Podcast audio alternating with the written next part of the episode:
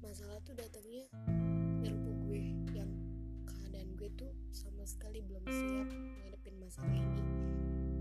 Beberapa hari yang lalu gue down, gue harus dirawat di rumah sakit karena gue sakit dan ada masalah dalam hidup gue yang bikin gue gak bisa ngejalanin ini sendiri gitu kan.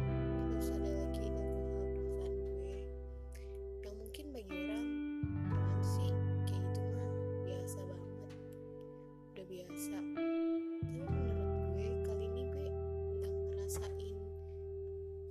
Perasaan gue tuh gak baik-baik aja karena satu kesalahan gue bikin masalah gue tambah rumit dan tambah semakin melebar. Dan sumpah dengan kesalahan gue sendiri jadi bikin gue makin stres sama masalah gue sendiri. Gue merasa pada saat itu gue gak punya siapa-siapa buat gue ngeluapin apa yang gue rasa. Cuman makin kesini makin banyak orang yang support gue, sahabat gue, teman-teman gue. Gue mikir kayak ngapain sih tujuan gue hidup gitu kan, kalau cuman buat nyakitin diri gue sendiri. Sampai ada sahabat gue bilang, lo tuh harus ngebahagiain diri lo sendiri baru lo ngebahagiain orang lain. Gimana lo mau bahagia kalau kerjaan lo cuma ngebahagiain orang lain tapi lo sendiri gak bahagia? Jujur gue tuh tipe orang yang gue mau lihat orang lain seneng gitu, tapi padahal tuh diri gue sendiri tuh gak merasa gue baik-baik aja. Gue gak ngerasa diri gue bahagia, gue gak ngerasa gue baik-baik aja gitu, enggak. Tapi gue pengen dengan adanya gue orang lain tuh bahagia gitu, apapun caranya gue bakal bikin orang lain bahagia. Sampai pernah sahabat gue bilang, lo gila, lo tuh terlalu mikirin perasaan orang lain sampai-sampai perasaan lo sendiri gak lo pikirin. Mungkin menurut orang lain gue egois karena memikirkan orang lain tanpa memikirkan diri gue sendiri, tapi menurut gue enggak. Menurut gue kebahagiaan orang lain itu lebih penting daripada kebahagiaan gue sendiri. Emang kedengarannya rada aneh, cuman ya itu yang bisa gue jalanin gitu kan. Banyak orang juga yang gak mau gitu hidupnya terkesan terlihat dramatis di depan orang lain, tapi ada juga yang pengen hidupnya kelihatan dramatis di depan orang lain. Tapi menurut gue kedua posisi ini tuh bakal jadi baik kalau dipadukan dengan porsi yang tepat gitu. Gue pernah ada di posisi kedua ini dimana saat itu gue lagi benar-benar dramatis banget dan pengen banget orang lain tahu kalau gue tuh lagi ngerasain hal ini gitu. Gue tuh jujur banget, gue orangnya selalu banget pengen diperhatiin karena emang dari kecil gue kurang perhatian, terutama dari almarhum ayah gue, karena gue terlalu sebentar buat ketemu sama dia. Gue sampai umur gue 3 tahun doang ketemu sama dia, 2 tahun gitu gue ketemu sama dia. Gak banyak lah hal yang gue lakuin. Apa sih yang mau gue lakuin selama gue 2 tahun sama ayah gue? Apalagi ayah gue tuh suka keluar negeri, keluar kota buat urusan kerjaan, jadi waktu gue tambah sedikit buat ketemu ayah gue.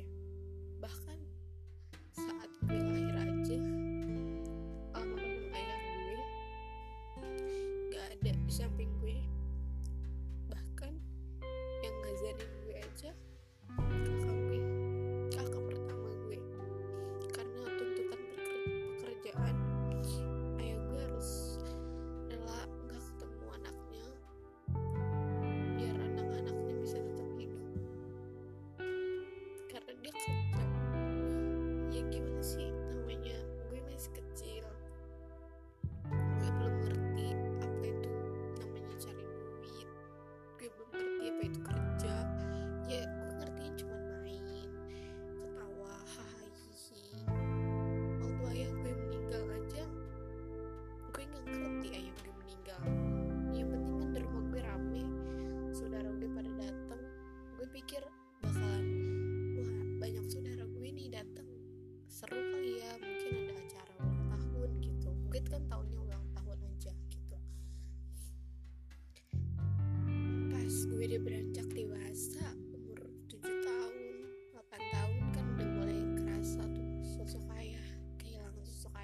nanya sama nyokap gue nanya, "Bu, ayah kemana ya? Kok gak pernah pulang gitu?"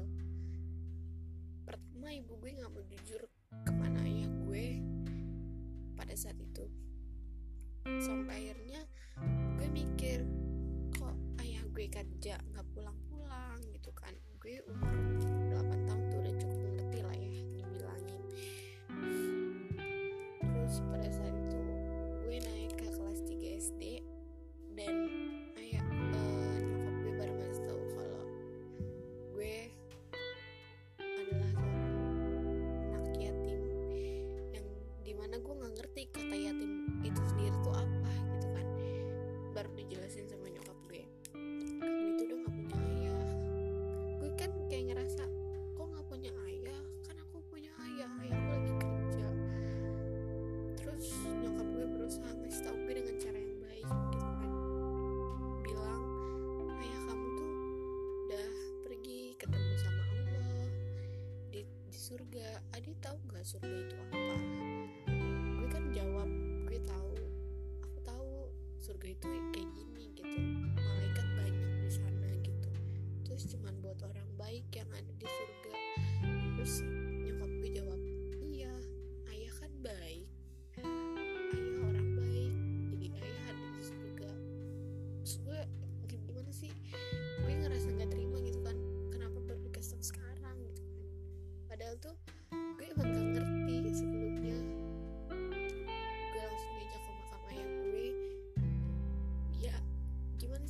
Respon lo pertama kali lo tahu ayah lo tuh gak ada untuk selama-lamanya, terus lo nangis kejer, dan gue gak mau pulang. Waktu diajak ke makam ayah gue pelukin batu nisannya. Gue ngerasa aku butuh ayah gitu kan. Sampai gue tuh setiap bulan Ramadan gitu kan, setiap mau lebaran pasti ada kayak santunan gitu. Jujur gue pada saat itu kan namanya gue masih kecil, seneng ya gue dikasih duit gitu sama orang lain. Padahal tuh itu tuh gimana sih kesannya, kayak gue tuh orang yang kurang beruntung gitu karena gue gak punya ayah. Tapi bukan berarti gue gak bisa berkarya karena gue gak punya ayah gitu. Gue orangnya mudah banget ngambil perasaan, mudah banget sakit hati, mudah banget marah gitu kan. Pagi ada orang yang ngecek gue, walaupun itu dibilang orang bilang kayak baperan banget sih, tapi menurut gue itu masalah yang serius yang nggak bisa buat diajak bercanda. Banyak orang yang bilang masalah itu jangan terlalu dibawa serius, dibawa santai aja. Tapi menurut gue itu nggak selamanya masalah itu harus dibawa enjoy. Gue pernah ada di satu masalah yang menurut gue nggak bisa ngelawatin diri sendiri, sampai pada akhirnya gue ngerasa kayak gue nggak bisa kayak gini terus gitu. Tapi tuh di sisi lain tuh ada yang maksa gue, bahkan gue buat kayak, ayo lo tuh harus kayak gini, lo tuh nggak bisa kayak gini terus. Gue nggak beraniin diri gue buat keluar dari zona nyaman gue. Sakit rasanya pertama, kayak berat gitu buat keluar dari zona nyaman gue. Sampai akhirnya sekarang gue bisa sampai sekarang sekuat ini. Mungkin bagi sahabat-sahabat gue orangnya cengeng, emang cengeng. Apapun masalahnya pasti gue nangis sebelum akhirnya gue ngambil tindakan. Gue nangis karena gue dari kecil gimana ya, jarang banget namanya dikasih perhatian yang berlebihan sama keluarga gue. Bayangin aja lo TK, gue nggak pernah yang namanya diantar jemput sekolah. Dari TK sampai sekarang nggak pernah gue diantar jemput, gue selalu sendiri. TK gue naik sepeda, jarak dari rumah ke TK gue itu lumayan jauh dan gue harus naik sepeda. Terus